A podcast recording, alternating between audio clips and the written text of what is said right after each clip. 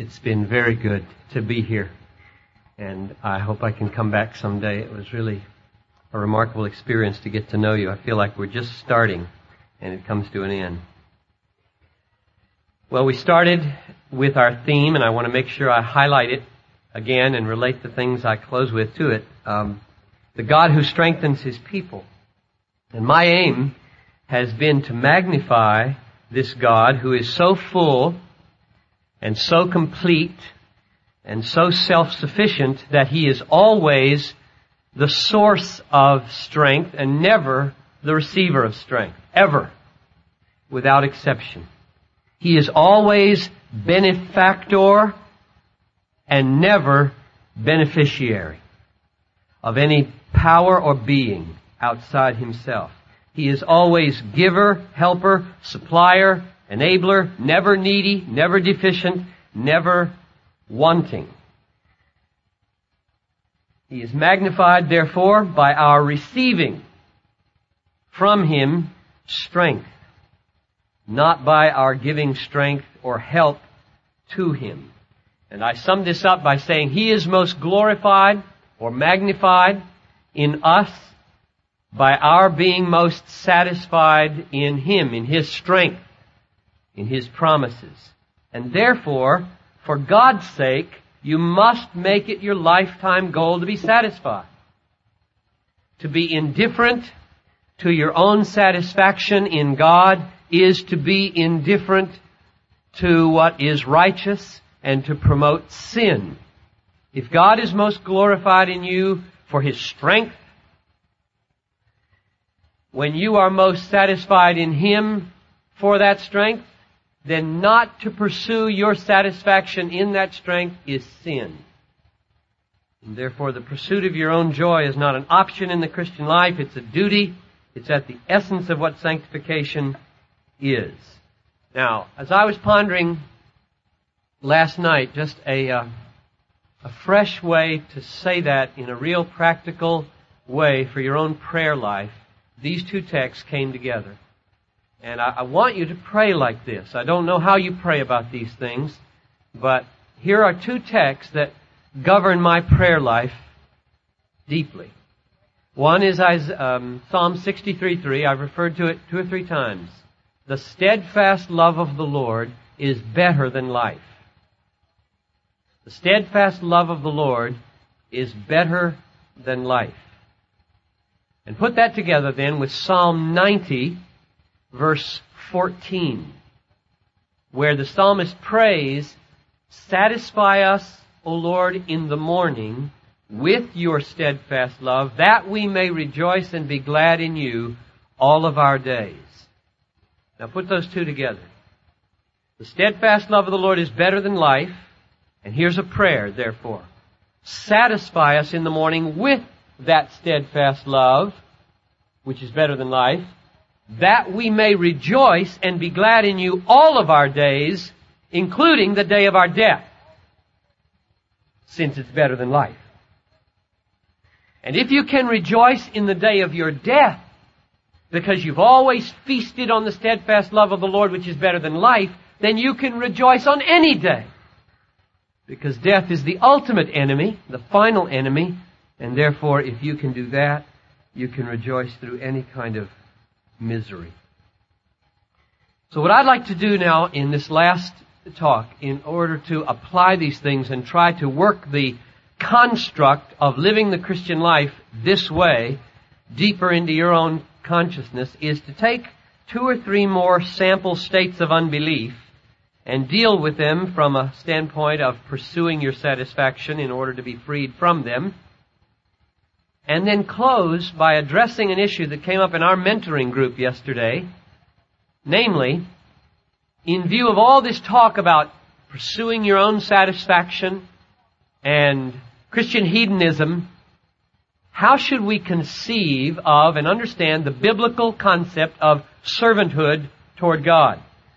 It tends to be a, a noble, great, central, biblical understanding of how to relate to God, namely as servant to master, subject to king. Does that fit this paradigm? So that's the plan. Now let's take just a few states of unbelief, because I I need to work you through two or three more so that um, as you face these kinds of temptations of unbelief and sin, you will have at least a paradigm that you remember from this conference of attacking those sins and those states of unbelief that can bring your ministry to a screeching and permanent end, even if you don't for sure buy it all. You'll have it in your head as a possible way of fighting the fight. It might come in handy someday. So let's talk about lust for a minute. It's a very relevant thing for me because two and a half years ago, a ten-year associate of mine was found to have been, for seven of those years, in an active affair with the organist of our church. And it just about destroyed our church. We lost about two hundred thirty-eight people. We do not have a replacement for him yet, two and a half years later. It disillusioned hundreds with the authenticity of our worship. It caused people to question the authority of ministers. Those kinds of things are devastating in a congregation. The ripple effects are unbelievable. There are no um, easy ways out. Therefore, I care very much about licking lust, about destroying it and defeating it and triumphing over it in my life and in your life.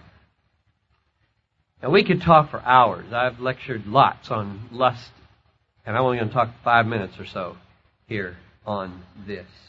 And I think the place I want to start with you is uh, Second Peter.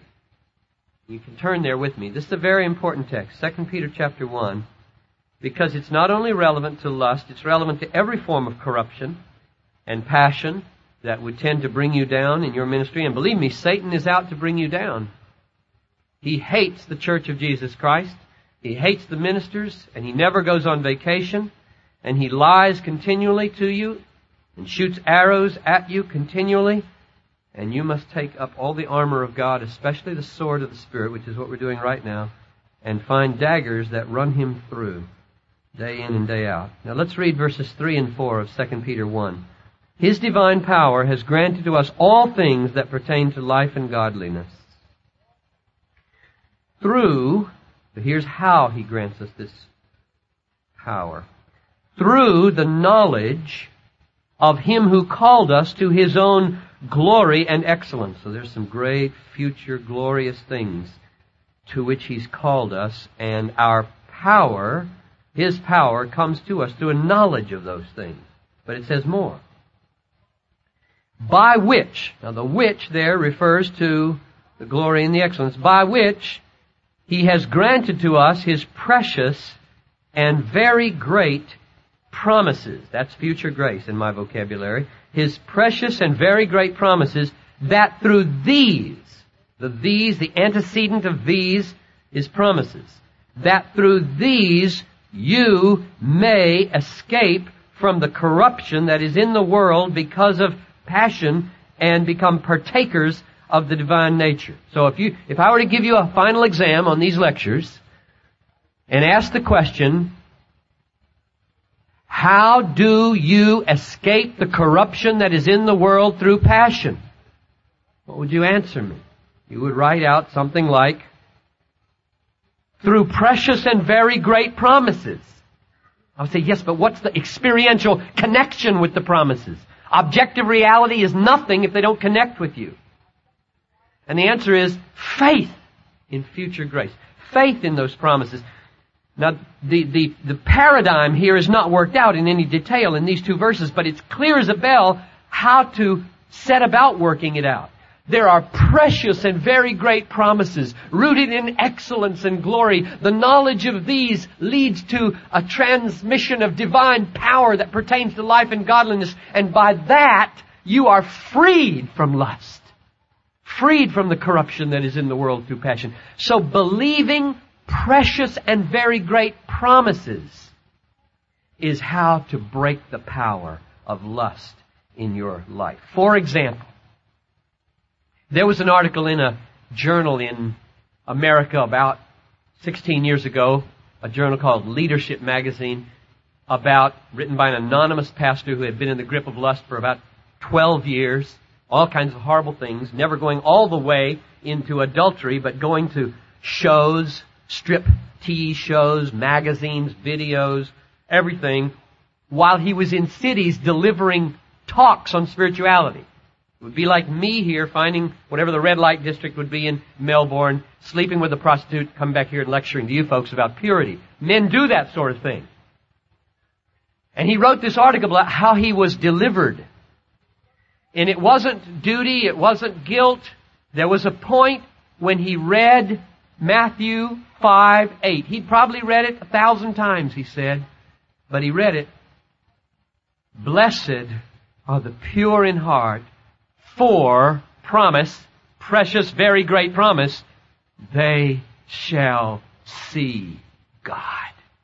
And it hit him by the power of the Spirit that he he was selling his whole life short in what he could see and taste and experience of God, but giving way to these cheap, low passions over and over again. He was being blinded. He was being kept in the gutter. He was not experiencing the full or glorious beauty of his Father. And God gave him a taste of it and made him want it so bad, he wanted it more than the lust, and it was broken. And that's why I define faith as being satisfied with all that God is for you in Jesus. If God promises that you will see Him if you walk in purity, and you're satisfied in seeing Him, it will work. It will break the power. And so the, the challenge in the ministry, and, you know, lay people think we're good at this. They, they think we're good at this. We're not very good at this. They, they think by virtue of being a pastor, God always is gloriously satisfying to us. I tell you, it is one lifelong battle to be satisfied in God and not ministry success or television or becoming a good ping pong player or whatever happens to be your waste of time. We have to fight, and the way we fight is with the sword of the Spirit, and we meditate. I was so glad to hear Brother Andrew, is that your name, say that you went home the other night and And just he just opened his Bible and, and asked the Lord to delight himself, that he could delight himself in the Lord. That's exactly what I want to happen for being here. I want you to open your Bibles this afternoon or tonight when you go home and say, I don't want to prepare a sermon. I don't want to get ready for any meeting. I just want to taste God. Because if I don't taste you, if I don't experience the wonder of who you are, I'll turn on the television and lust. I'll get out my portfolio and look at the newspaper tomorrow to see if my stocks went up. And if they went up, I'll feel good. And if they went down, I'll feel bad. And I don't want my passions to come from those things. I want them from you. And the only mediating point is the Word as the Spirit broods over you with your elbow on either side. That's the posture where the Holy Spirit comes. Elbow here, elbow here, faith in the book, and the Spirit falls. He loves to honor the Word that He inspired. Another promise. I love this promise. It was one of George Mueller's favorite promises. Uh, Psalm eighty-four eleven. The Lord God is a sun and shield. The Lord gives grace and glory. No good thing does He withhold from those who walk uprightly. For those who walk uprightly, He withholds no good thing. Now, if you believe that, you got a mighty weapon against lust, which is not walking upright. The temptation comes to look longer than you should, think longer than you should, or buy what you shouldn't, or rent what you shouldn't, or go where you shouldn't. And you take that promise, and you believe it. You say, Satan, or thought, or book, nothing good is going to be withheld from me if you get out of my life. You are not good, and I reject you, and I run you through with this precious and very great promise by which I am now being delivered from the corruption that is in the world. And it dies and falls down, and you turn, and your whole life, even the pains in your life, can be seen as gloriously good. No good thing does He withhold from those who walk upright. Maybe one other text. Um, you know, I mean, this is a, this is a whole section I'm passing over, but Over and over again in the New Testament, it says that lusts are lusts of deceit. They're called lusts of deceit in Ephesians four twenty-two. In First Peter one fourteen, lust that you had in your former ignorance. Or First Thessalonians four five, lusts which those have who do not know God. There's a, a knowing thing involved here. People who give way to lust are not knowing something. They're living in either denial or unbelief in some truth, namely the superiority of the value of God over the value of this cheap momentary thrill. But the last text on this issue of lust I want to look at with you is in Romans eight. This is sort of a paradigmatic text for me. Acts, Romans, there it is, eight thirteen. It says, if you live according to the flesh, you will die. He's talking to Christians here. If you live according to the flesh, you will die. So he threatens professing believers with eternal death. But if by the Spirit you put to death the deeds of the body, you will live. If by the Spirit you kill the deeds of the body. Now, one of those deeds of the body is lust. If by the Spirit you kill the deeds of the body, then you will live. How do you kill by the Spirit? Now, that's the sort of thing you should think many hours about. You should ask yourself those kinds of questions. How do you kill deeds by the Spirit? You kill, but by the Spirit. So does the Spirit do it or you do it? Yes.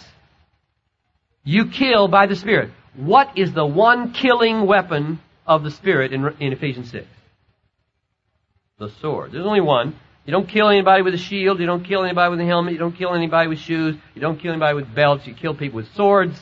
And you kill deeds with swords. Put to death the deeds of the body by the Spirit, which I take to mean by the Spirit's enabling you to use His sword, which is precious and very great promises. Ephesians, I mean, Second Peter one four. Therefore, when I get on the plane tomorrow morning, fly up to Sydney, they won't show a movie on that plane. But when I get on in Sydney, they're going to show two movies between here and Chicago. And uh I have no doubt, I don't know what the eastbound movies are, but I have no doubt there will be suggestive scenes in those movies. Okay, what will John Piper do? He will tonight, and he will tomorrow morning, and he will there open his Bible and find some juicy steak, and he will eat, and so fill his belly that that little sugar tidbit being offered will feel very unappetizing.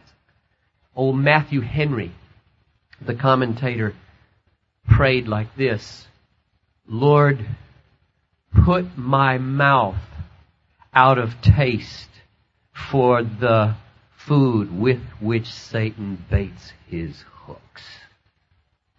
Put my mouth out of taste for the food with which Satan baits his hooks. It really won't do much good for me to look at it and say, oh, I'm not supposed to do this, I'm not supposed to do this, and try to grit my teeth and not think. Far better is to be ravished with a superior pleasure. Break the back of lust by the power of a superior pleasure. Okay, enough on lust. Let's talk for just a minute about unforgiveness and bitterness in the ministry. If you've been in ministry long enough to make an enemy, like maybe two, three weeks, then you will know that there's a tremendous battle not to become a bitter person and to carry your pain into the pulpit and to, between the lines, let everybody know how you're hurting or who you're angry with. It's an awful danger. Don't do it. Resist it with all your might to infect your... We, we all tend to think that if we have one or two or three enemies who are criticizing us, sending us notes, saying mean things to us, but that we have them everywhere, and so we tend to indirectly defend ourselves or indirectly chastise them in our little platform here. It in, it ruins the whole congregation if you do that. I've said to, to people over and over again, when they ask me counsel about how do you handle those people, I say, I am going to out-rejoice them. I am going to out-rejoice them. They are unhappy, grumpy, miserable people. They want me to be that way so that I will leave, and I'm going to conquer through joy. You can't conquer through winning an argument in the pulpit against your enemies. They'll turn it against you every time. You can only win by a loving joy. Now, the question is, how, can, how in the world can you do that? Where does that kind of resource come from? And it comes from a, a really odd place. Let me take you to just one, two texts here in this regard. Romans twelve nineteen. This will sound strange, perhaps, but I hope it's not biblically unbalanced. Romans twelve nineteen. Let's start maybe reading at uh, seventeen. Repay no one evil for evil, but take thought for what is noble in the sight of all. If possible, so far as it depends on you, live peaceably with all. That's a nice realistic verse, if possible. So far as it depends on you, live peaceably with all. It may not depend on you, and you may not be able to stop the war, but do what you can. Verse nineteen. Beloved, never avenge yourselves, but leave it to the wrath of God. For it is written, vengeance is mine, I will repay, says the Lord. No, if your enemy is hungry, feed him. If he's thirsty, give him drink. For by so doing, you will heap burning coals upon his head. Don't be overcome by evil. Overcome evil with good. What's the promise in those verses that free you from the corruption of vengeance? Anybody see it? What? That's in here. Exactly. Vengeance is mine, I will repay. That's the promise. You don't need to settle accounts with your accuser. God will. Now that may, you could treat that in a vindictive way. God will get you. But you can't take that out of the Bible. That is given as a ground. Notice the logic of the verse nineteen. Never avenge yourselves. That's a loving thing to do. And the ground of it is God's going to do the avenging. avenging. God's going to do it. Here's why this is so important. The, the reason we feel so indignant when we are abused, when we are lied about, when we are unjustly criticized or gossiped about, the reason we feel so indignant is not merely self-pity or thin skin or a vindictive spirit, but a, an appropriate moral view of the universe. Such things ought not to happen. You are guilty for talking that way. So there's a legitimate indignation when somebody sins in a gossiping way. And that tends to make us feel justified in taking action to defend ourselves and get them. Now, at that point, the relief of that energy and that bent towards vengeance has to come from something that settles the injustice of the universe that's just been perpetrated. And what settles it is one of two things. Either hell settles it, or the cross settles it. Right? If you've got an enemy, he's going to burn in hell forever for what he's done to you. Or, if he gets converted, Christ burned and was crushed for that very sin, and it would be double jeopardy and a dishonor to Jesus if you punished him for it. So in either case, you don't need to be the avenger. That part of the whole pressure inside of you can relax and say, all right, it feels like the world is going wrong, and injustice is being done, and evil is getting away cheap, but it isn't. This text is a precious and very great promise. Vengeance is mine, I will repay. Relax. I mean, when I went through that crisis two and a half years ago, which is still going on in my church, the elders sat on the platform with their wives, unified in the discipline that we took, and the steps we took, and we sat for hours while a hundred people lashed us. That's the way it works in a congregational church. We set up three microphones, and we just made ourselves vulnerable and said, here's what we're going to do about this. You may now ask us questions and address us with your opinions. And we were torn to shreds. Now, we were mightily supported by maybe seventy percent of the congregation, but the others had no hesitancy to lay into us for our lack of love and our vindictive spirit and our hasty actions and so on. And to this day, it would be very easy for me to hold a grudge because many of them have not said anything by way of reconciliation. There are broken lives everywhere. They're in other churches all over town. Uh, some don't go to church anymore at all. And we're still mopping up the operations. But what, what enables me to just stop thinking about it for most of the time is God's going to settle accounts. If I erred, I'm open and laid bare. The Lord will wrap my knuckles someday and make it right. And if they erred, Christ bore it. Or if they're not believers, they're going to suffer ultimately for it. That's a gloriously freeing thing. Vengeance is mine, I will repay. So I encourage you. There are many other. This is not the only promise. It's not the only strategy for handling bitterness and unforgiveness, but it's a crucial one. One more state of unbelief before I turn to that last point of servanthood, namely anxiety. Anxiety is huge. It covers almost everything, but I, I want to address it with uh, one pair of texts. What do you do when you are threatened with the state of unbelief called anxiety? I call it a state of unbelief because the Bible says not to be anxious. Be anxious for nothing, but in everything by prayer and supplication with thanksgiving let your requests be made known to God, and the peace of God which passes all understanding will keep your hearts and minds in Christ Jesus. You shouldn't be anxious. Shouldn't be an anxious person. Christians are not supposed to worry. They're not supposed to be anxious. Now, in the great passage on anxiety in Jesus' teaching, namely Matthew six, it ends with a remarkable verse. I want to connect it with a verse in Lamentations that you're all very familiar with. But in Matthew six thirty-four, it says, therefore, after he's talked about not being anxious, therefore, do not be anxious about tomorrow. For tomorrow will be anxious for itself. Sufficient unto the day is the evil thereof. That's the old King James Version. Or it's the, let the day's own trouble be sufficient for the day. I think the King James is a little better. Sufficient unto the day is the evil thereof. Or each day has enough evil of its own. Now, here's what I think that means. I think it means that God, in His providence and love for His people, apportions out our troubles with an appropriate amount for each day.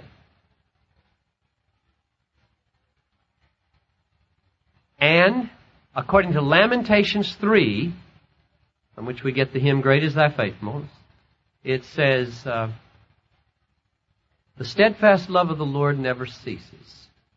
His mercies never come to an end. They are new, how often? Every morning. Great is thy faithfulness. Now put those two texts together. Lamentations three, was it twenty-three? And Matthew six thirty-four. Each day has a sufficient amount of trouble for itself.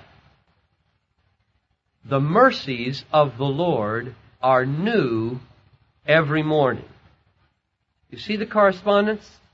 This day's mercies are designed precisely for this day's troubles. And if you try to take tomorrow's troubles and make them carried by today's mercies, there's an overload.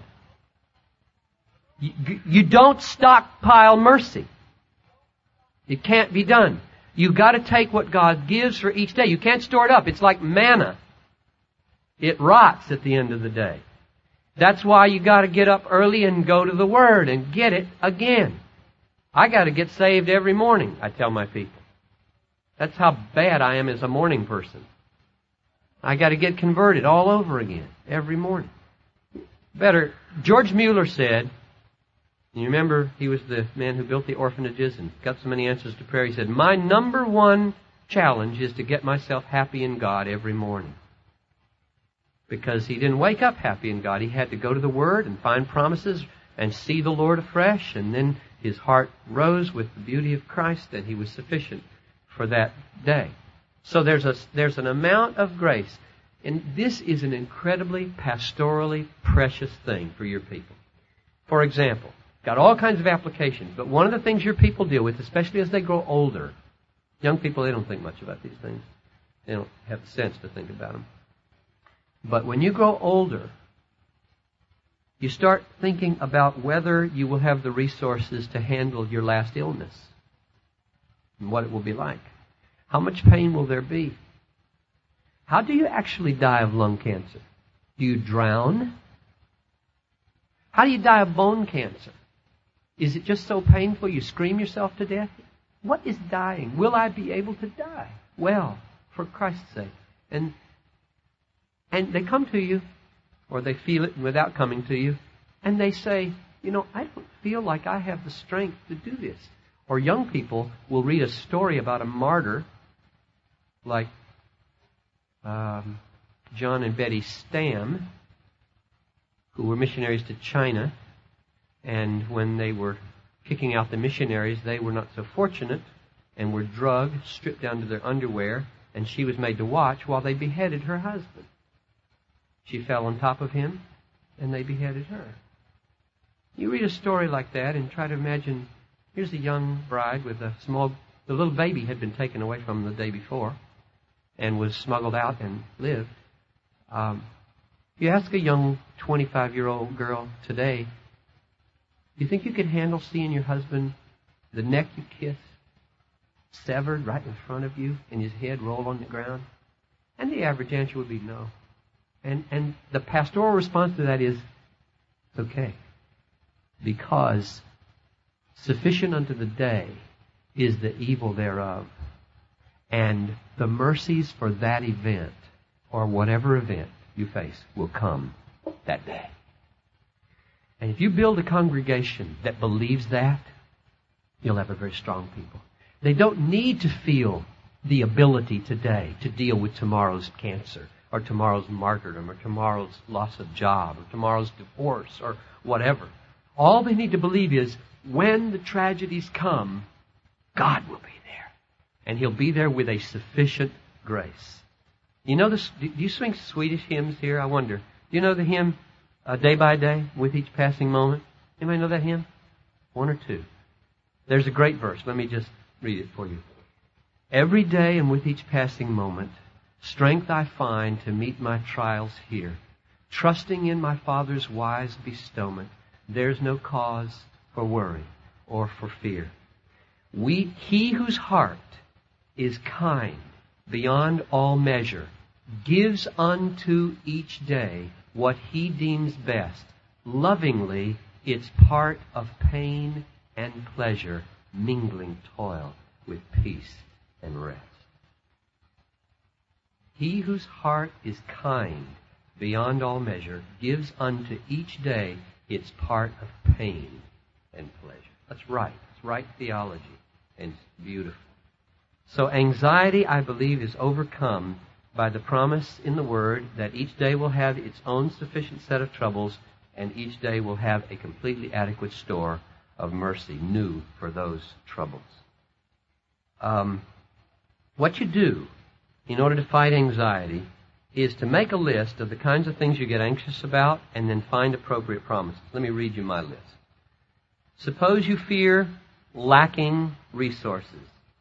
Then you read Philippians four, my God will supply all your needs according to His riches and glory, which we studied the other day. Suppose you fear becoming useless in the ministry and ineffective.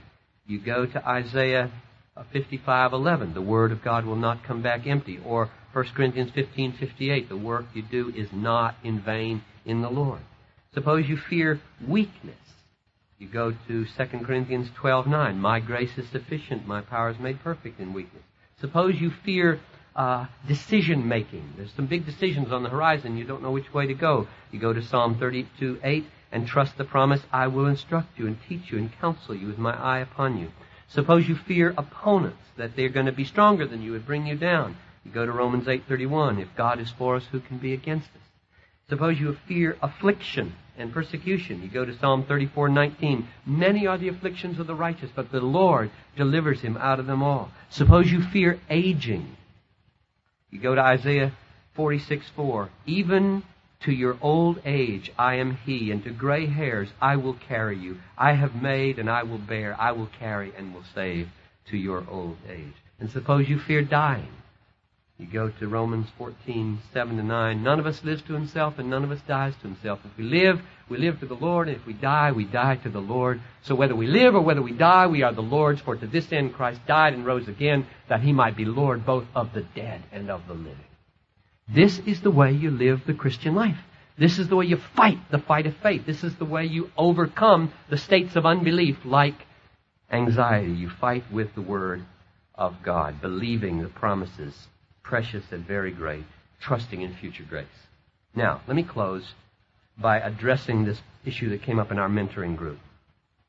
Does this paradigm of living the Christian life, pursuing your own joy in the promises of God and delighting in Him and being a Christian hedonist, fit with Paul's self-identity and Jesus' self-identity as a servant, a doulos of God or of Christ?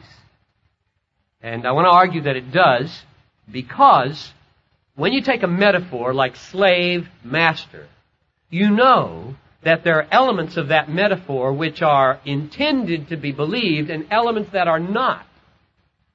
There are elements about slave-master analogies that would be unworthy of a relationship to God. And so the question is, what element of the analogy, slave-master, does the Bible want us to focus on when it calls us servants or when it calls God our, our master?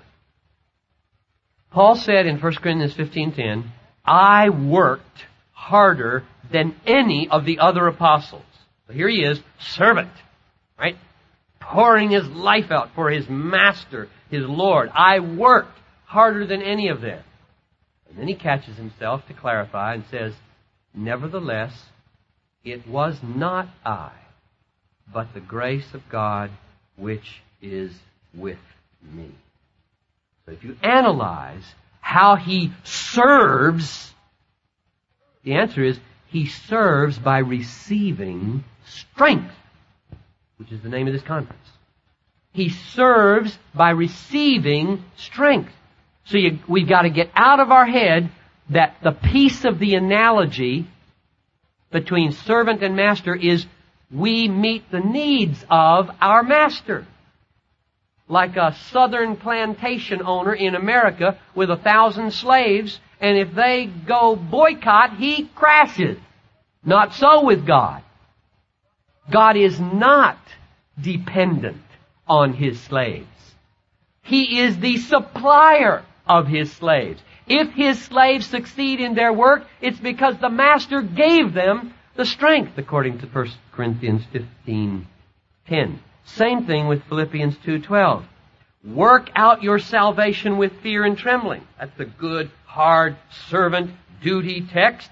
Next verse. For it is God who is at work in you to will and to do his good pleasure. So yes, we work, but at the end of the day, when we turn around and look at our work, we give him the glory, because he was the one at work in us to will and to do. Or Hebrews thirteen twenty. May the good shepherd who brought again from the dead, or may God of peace who brought again from the dead, our good shepherd, equip you with everything good, working in you what is pleasing in his sight. So if we're going to serve him, it will be owing to the fact that he has worked in us a yieldedness and a readiness to serve him. So, that helps me understand why Acts seventeen twenty-five would say, God is not served by human hands as though he needed anything. For he himself gives to all men life and breath and everything. The whole point of that verse is to say, when you think about the service of God, do not think about servants supplying masters. Do not think about servants meeting masters' needs. Do not think about masters being dependent upon the service of the servants. Get all of that part of the analogy out of your head. That's what that verse means. God is not served by human hands as though he needed anything. There must be another way to serve God besides serving him as though he had needs. So we must help our people not think of serving God as meeting God's needs, or, oh, poor God, wringing his hands, I have no world uh, mission force, and what will I do to get the nations converted? He's not wringing his hands. He can snap his finger and have a hundred thousand missionaries in a moment. And he is getting his missionaries, many of them from the third world, because he's passing right over the West in our delinquency. Well, the question to ask, oh, one more text on, on this not serving. I don't know if you've ever concentrated on the negative half of Mark ten forty-five. The Son of Man came not to be served, period. You ever stop there and just think about it? The Son of Man came not to be served. That's an important half of the verse. We usually just pass right over that half and go on to the next half. The Son of Man came not to be served and to give his life a ransom for many. But he did come not to be served. The Son of Man came not to be served. Isn't that remarkable? Paul called himself the servant of the Son of Man, the servant of Christ. And the Son of Man says, I did not come to be served.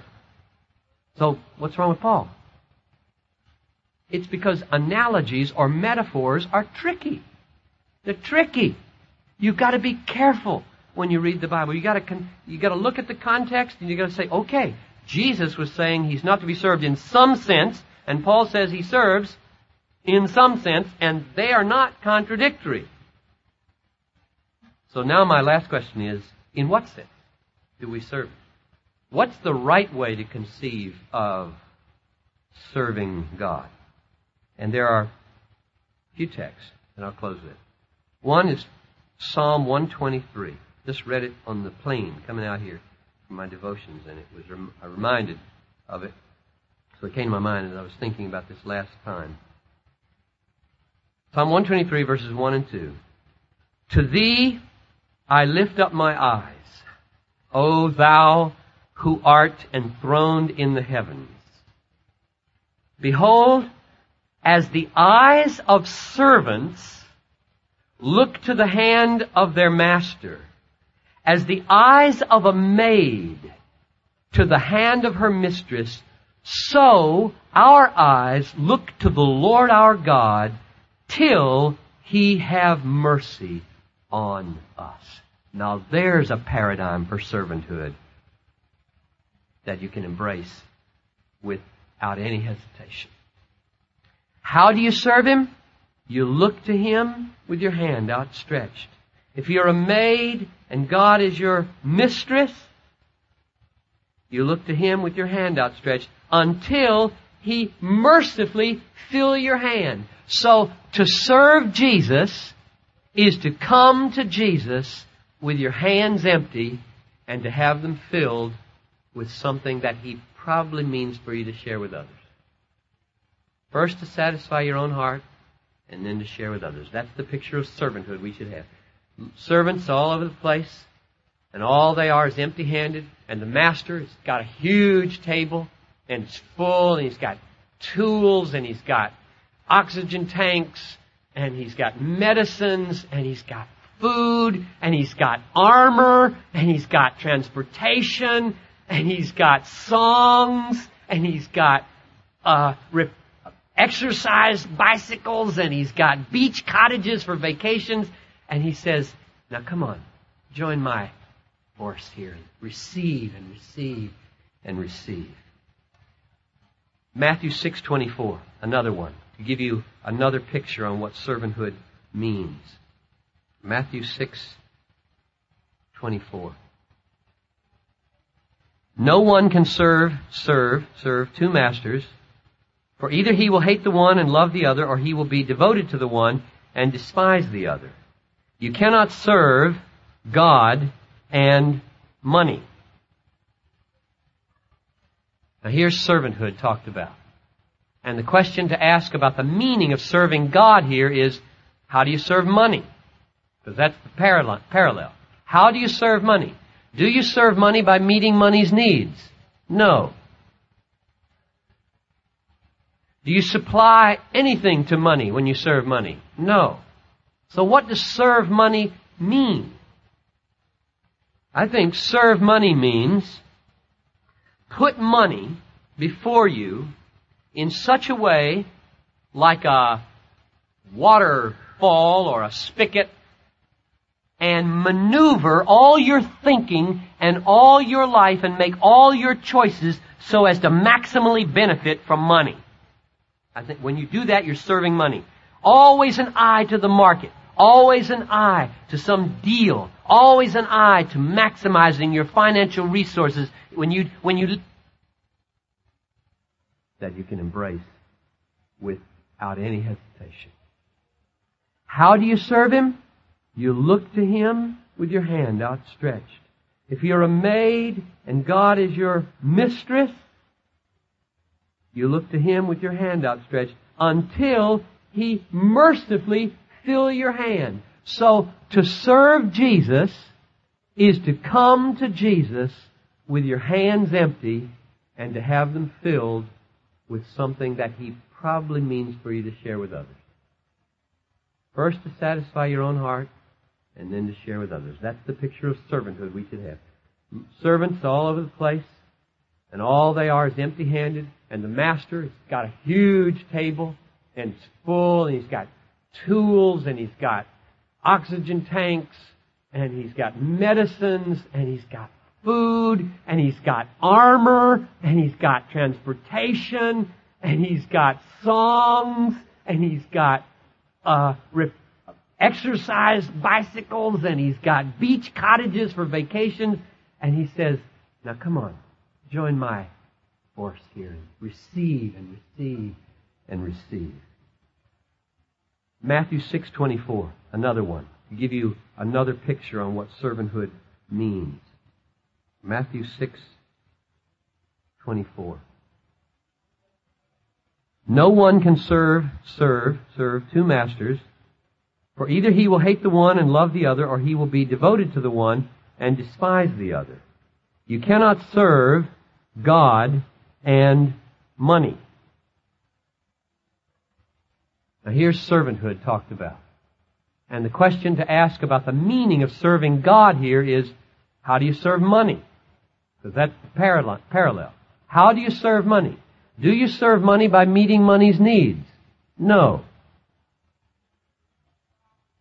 Do you supply anything to money when you serve money? No. So what does serve money mean?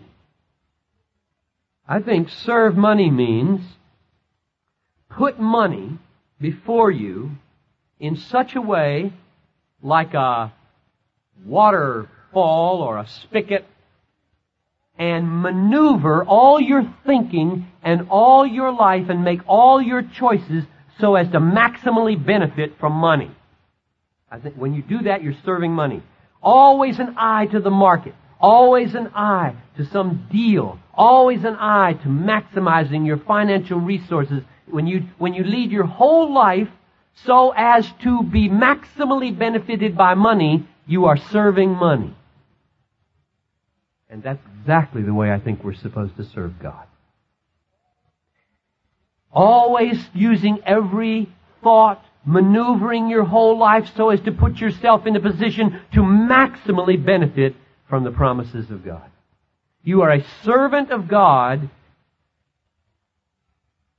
Form. Suppose one of those lights was a spotlight, and it makes a little circle here, and that circle stands for the rich outflow of God's blessing. For me to serve God would mean to get over here and move that way. I'm moving this way. If it goes this way to Indonesia, I go this way. If it goes to Australia, I go this way. If it goes down into the inner city of Minneapolis, I go this way, because I'm staying under the blessing. I'm staying under the promises. I'm His slave. But that's a world of difference than to think of poor God needing slaves to supply any needs of His.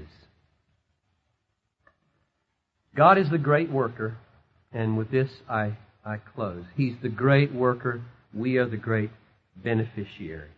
We are to wait for Him.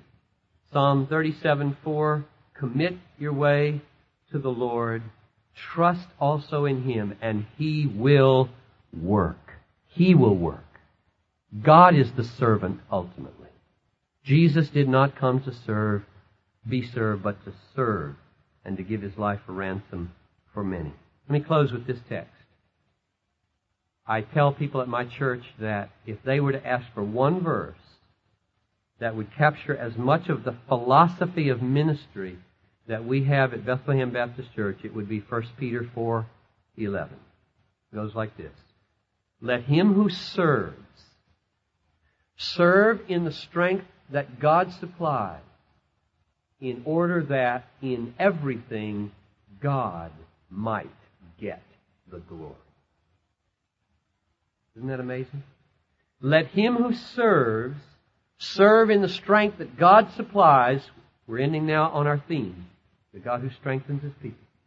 Let him who serves in the parishes that you're going to go back to, let him who serves there, serve in the strength that God supplies, so that in everything God might get the glory. God is most glorified in you when you receive more strength from him.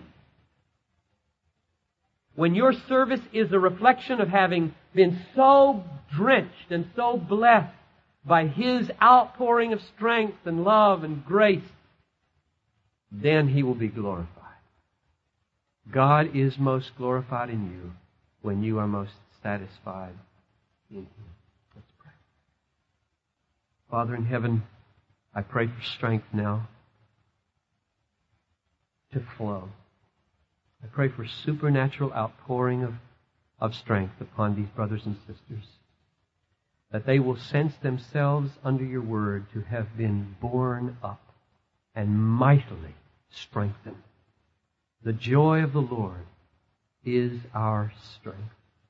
Would you so feast us on your goodness and your grace that we are so satisfied in you that the promises of sin would be exposed and nullified for the lies that they are. And so make us pure, holy, free, loving, effective. And do let Australia hear the gospel. Do bring tens of thousands of people who are drinking at broken cisterns, broken cisterns that can hold no water. Bring them to the fountain of living water, I pray, in Jesus' name.